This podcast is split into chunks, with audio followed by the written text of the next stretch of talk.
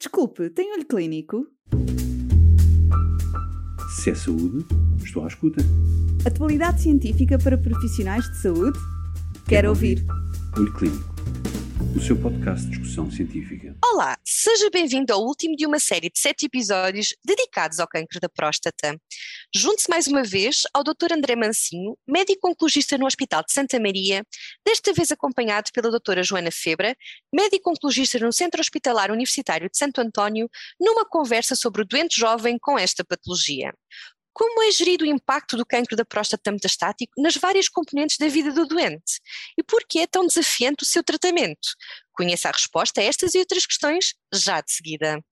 Olá a todos e bem-vindos aqui a mais um, um podcast do, do, Olho Clínico. Hoje vamos falar aqui do cancro da próstata em idades mais jovens e, e hoje connosco temos aqui a doutora Joana Febra e agradecer-lhe por estar aqui. Olá Joana, tudo bem? Olá André, como é que estás? Obrigada por este convite. E, entretanto, enfim, eu acho que nós temos aqui algumas problemáticas e a primeira passa exatamente por definir o que é que é o doente jovem, porque é um, enfim, um tema muito, muito amplo, não é? É muito controverso, não é? A Exato. questão de definir o que é que é ser jovem com cancro da próstata. Nós estamos habituados a falar de cancro da próstata em homens, sei lá, acima dos 65 anos, mais ou menos, não é?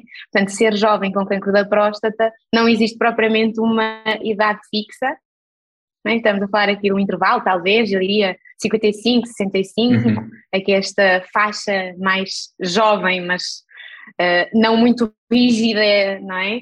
Exato. Porque é mesmo difícil dizermos o que é que é ser jovem com quem da prática. 75 anos também é ser jovem, a verdade é essa.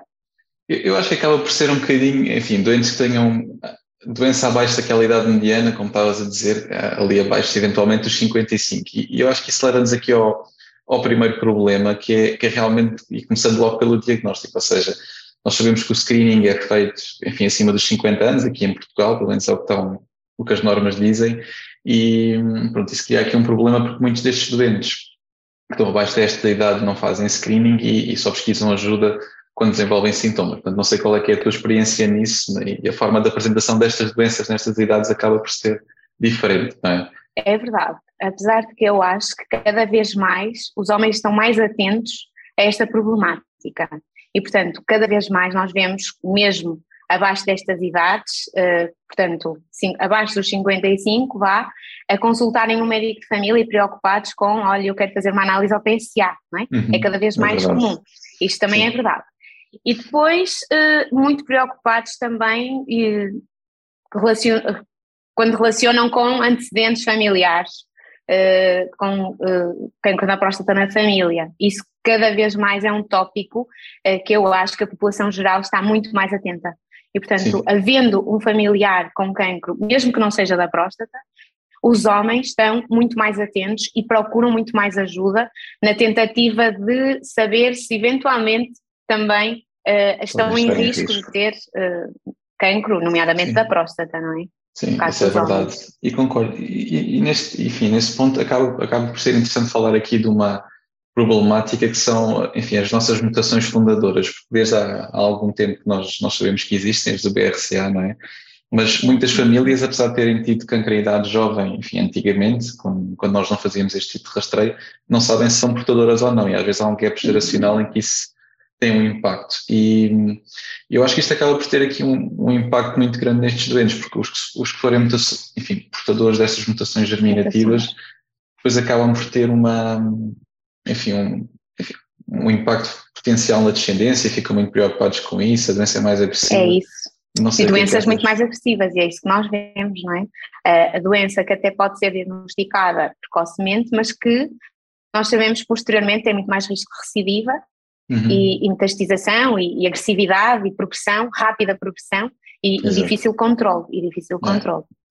Também concordo. E acho que aí nesse sentido é, é importante alertar, enfim, a comunidade nesse, nesse contexto, ou seja, cancrenidade jovem, a referenciação à genética é, é mesmo muito importante, porque diagnosticar este tipo de doenças no jovem já em fase metastática acho que acaba por ser uh, ingrato por isso, porque é difícil de tratar, é. muitas vezes não temos esse. E, e é o que mais vezes acontece, infelizmente, não é? Ainda nos dias de hoje, aquilo que nós fazemos é quando eles nos vêm parar à consulta, jovens com cancros da próstata metastizados, nós referenciamos a genética nessa altura, mas Uhum. isto devia estar já a Antes. ser eh, um ponto muito importante a ser tratado antes, antes. Exato. Mas eu, eu também acho que isto está a mudar, não é, André? Eu acho Sim. que mesmo agora nos diagnósticos mais precoces, a urologia também está muito mais atenta e já referencia mais cedo, apesar de que é um processo ainda que está a começar. Porque É também estamos a ver que vamos ter implicações terapêuticas depois, na, na, na altura de doença muito mais avançada, mas que, que realmente hum, aí sim implicação, não é? Esta pesquisa e, e se realmente encontrarmos alterações relacionadas com, com mutações do BRCA. Agora, hum, não tenho dúvidas nenhumas que isto é, é um processo que tem que ser cada vez efetuado em fases mais precoces. Claro. Sem dúvida. Não, Até para nós percebermos como é que vai ser a doença, não é? Sim, sim. Acho, Até para acho nós que percebermos é- isso, porque nós acaba por sabemos ser que-. Sim, e estes doentes muitas vezes têm doenças muito menos diferenciadas, não é? São tumores menos diferenciados, mais agressivos Uhum. e, portanto, acarretam um pior prognóstico. Ah, isto depois ah, vai levar a terapêuticas mais agressivas em doentes muito jovens e também depois podemos Exatamente. começar a falar um bocadinho sobre isto que também é Sim. muito importante. Eu acho, que- acho que em relação a isso, é, eu acho que desde a doença localizada à doença metastática, os doentes jovens acabam por. Quer dizer, não é que seja, as consequências sejam diferentes, mas eu acho que o impacto funcional ou social da, destas enfim, terapêuticas que nós lhes fazemos pode ser diferente. E aí perguntava-te a tua opinião, mas a, a ideia que tenho é que, mesmo para a doença localizada, com a radioterapia, cirurgia, mesmo até com a privação androgénica concomitante, estes doentes jovens têm um impacto, enfim, muito, muito significativo. Não sei o que é que pensas sobre isso. Ai, sim, sim, sim. É muito complicado, não é? São Uhum. ah, jovens, portanto, ativamente, sexualmente ativos, Claro. um, porque também vamos ter aqui um impacto, não é? Podemos ter um impacto depois eh, a nível sexual, a nível da fertilidade, não nos podemos Uhum. esquecer desta parte. Um, e isto, a largo, a largo prazo, tem uma implicação brutal.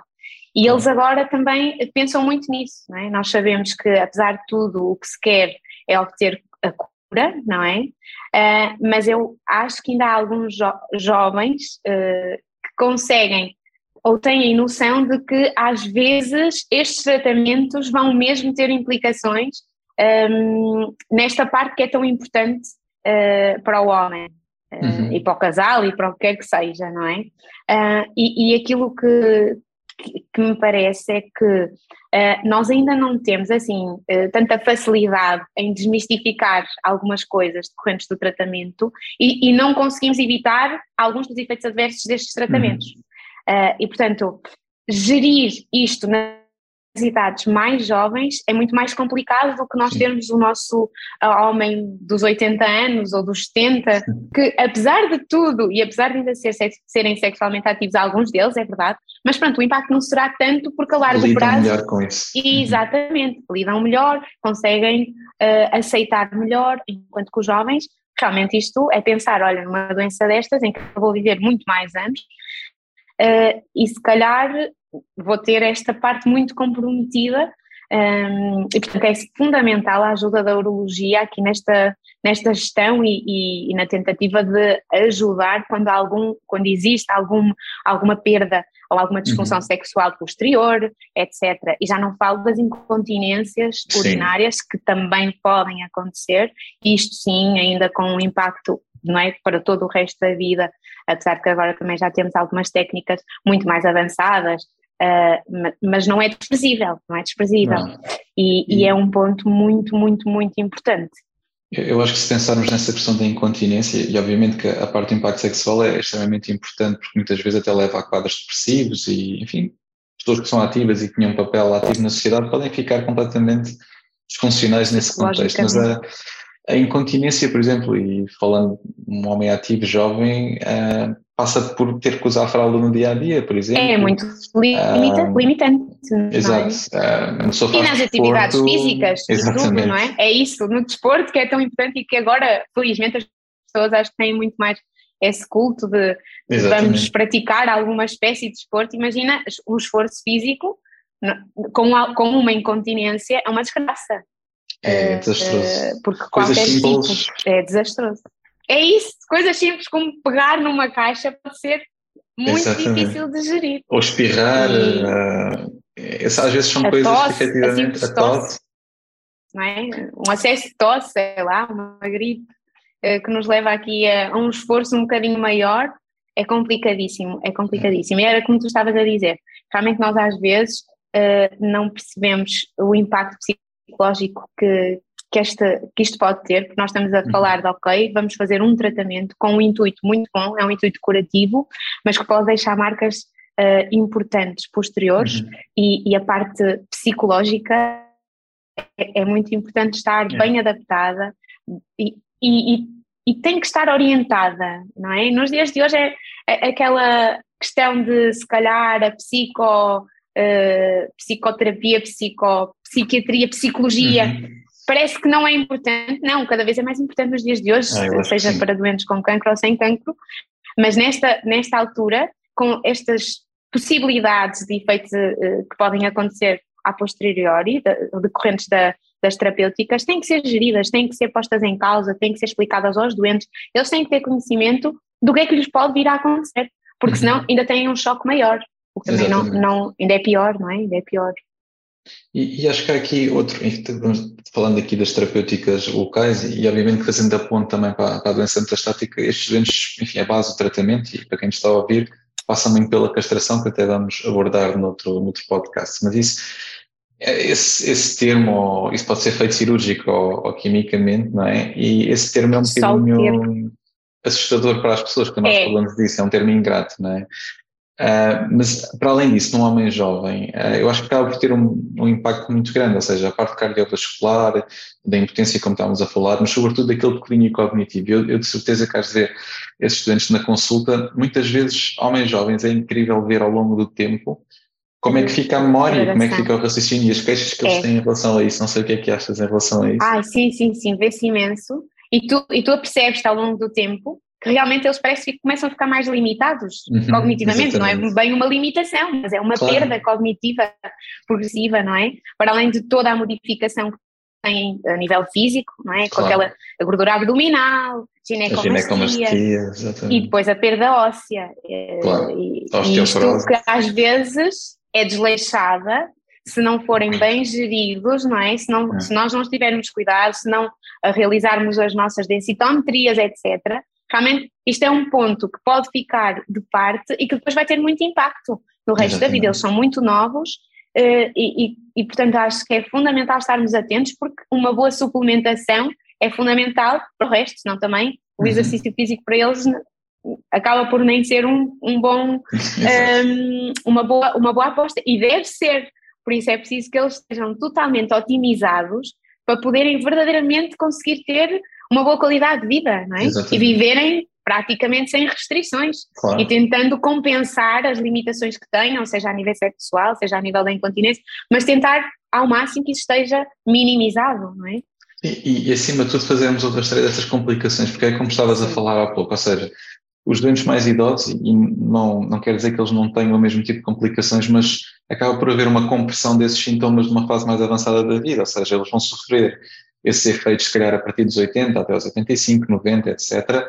Mas um homem com 55 ou 60 anos, se viver 20 anos e tiver que fazer entre privação androgénica intermitente, manipulações, a osteoporose vai ser mais pesada, Exato. o declínio cognitivo mais pesado, a complicação cardiovascular mais pesada. Portanto, eu acho que é muito importante sensibilizar as pessoas para este tipo de coisas e, e apostar no rastreio na prevenção. porque ela, Apostar, como sim. disseste, acho É que é isso que falha. Eu acho que falha. Acho que falha porque as pessoas estão unicamente preocupadas com o valor do PSA, se sobe ou não, não é? Muitas Uhum. vezes é, é aquilo que, pronto, é o mais fácil, eh, porque é só pedir uma análise e se o valor estiver controlado está tudo bem, mas a verdade é que há todo um trabalho por trás que deve continuar a ser mantido. E, Uhum, exato. e não nos podemos desleixar com isto porque os homens depois vão passar mal e vão Exato. passar eh, tempos difíceis, vão se sentir muito mais limitados, não vão estar adaptados à sua condição física e vão aparecer todas as outras doenças ainda mais complicadas, como estavas Claro. a falar do risco cardiovascular, que isso tem um impacto brutal, não é? Sim, sim. Um, isto aqui de- da deterioração cognitiva é triste porque pessoas muito novas que depois também perdem a capacidade de trabalhar eles próprios não é? Com esta fa falta de memória e, uhum. e, sentem que já não são tão capazes, que ficam cansados mais rapidamente. Uh, nestes homens tão jovens, que poderiam ainda ser tão ativos, ficam muito limitados, muito limitados. Uhum. E, e é, é, complicado e, e, não podemos mesmo desleixar uh, claro. nem desinformá-los sobre isto. Sim, e, e se calhar agora uma, um último ponto, e aproveito para te fazer uma, uma pergunta um bocadinho mais, mais generalista, que é, enfim, é na doença metastática. Estamos a falar aqui que é realmente importante um, fazer o rastreio nestes doentes, porque o, o impacto de diagnosticar isto num doença metastática num, num homem jovem é, é realmente complicado. E perguntava-te um bocado qual é é a tua experiência a tratar estes doentes jovens com, enfim, com, com doença metastática. A minha ideia é que é mesmo muito agressiva, difícil de tratar. Enfim, oh, André, fala um é, bocadinho sobre isso. Infelizmente, a, nossa, a minha experiência uhum. com a doença metastática nos jovens não é melhor, porque realmente aquilo pois. que eu vejo é uma rápida progressão, independentemente do tipo de terapêutica que nós utilizamos, portanto, vamos uh, e acabamos por utilizá-las todas sequencialmente, não é? As que temos disponíveis até hoje. Um, sinceramente, uh, da minha experiência, não tenho assim tantos uh, homens com BRCA mutado, uhum. jovens metastizados, é verdade, não é a nossa maioria dos casos, não é, mas independentemente de não serem, a, a doença acaba por progredir muito rapidamente. Apesar de inicialmente nós percebermos que até pode haver uma resposta, nós, nós vemos esta necessidade de alterar terapêutica uh, em muito pouco tempo. Muito em muito pouco tempo. E em muito pouco tempo ficamos sem armas. Uh, e depois custa imenso, não é? Porque são pessoas mesmo muito novas, algumas que preservam a ECOL e que nós não temos mais armas para lhes oferecer. E, e é muito complicado. É muito complicado para todos, para a família, para o próprio doente sentir que, mas como é que é possível, eu sou tão novo e como é que isto me foi acontecer, não é? E qual é o meu fator de risco? Porque Exatamente. a verdade é que se também não houver nada genético, esta aceitação do porquê que fui eu, é, é um cancro da próstata, mas eu não fumo, eu não bebo, eu tenho uma alimentação saudável, eu não tenho ninguém na família com cancro. Exato. É super difícil. É, é mesmo. E, e, acho que a, minha experiência é muito semelhante e, enfim, não, não acrescento nada. Infelizmente é, é uma realidade e daí acho que reforçar aqui a importância do rastreio para quem nos está a ouvir, acho que é, é, é realmente muito importante. Mas pronto, olha, obrigado aqui por, pela participação no podcast. Obrigada, André. Agradecer aqui também às pessoas que, que estão a ouvir e despeço-me até uma próxima. Obrigado. Obrigada. Desculpe, tem olho clínico? Se é saúde, estou à escuta. Atualidade científica para profissionais de saúde? Quero, Quero ouvir. ouvir. Olho Clínico, o seu podcast de discussão científica.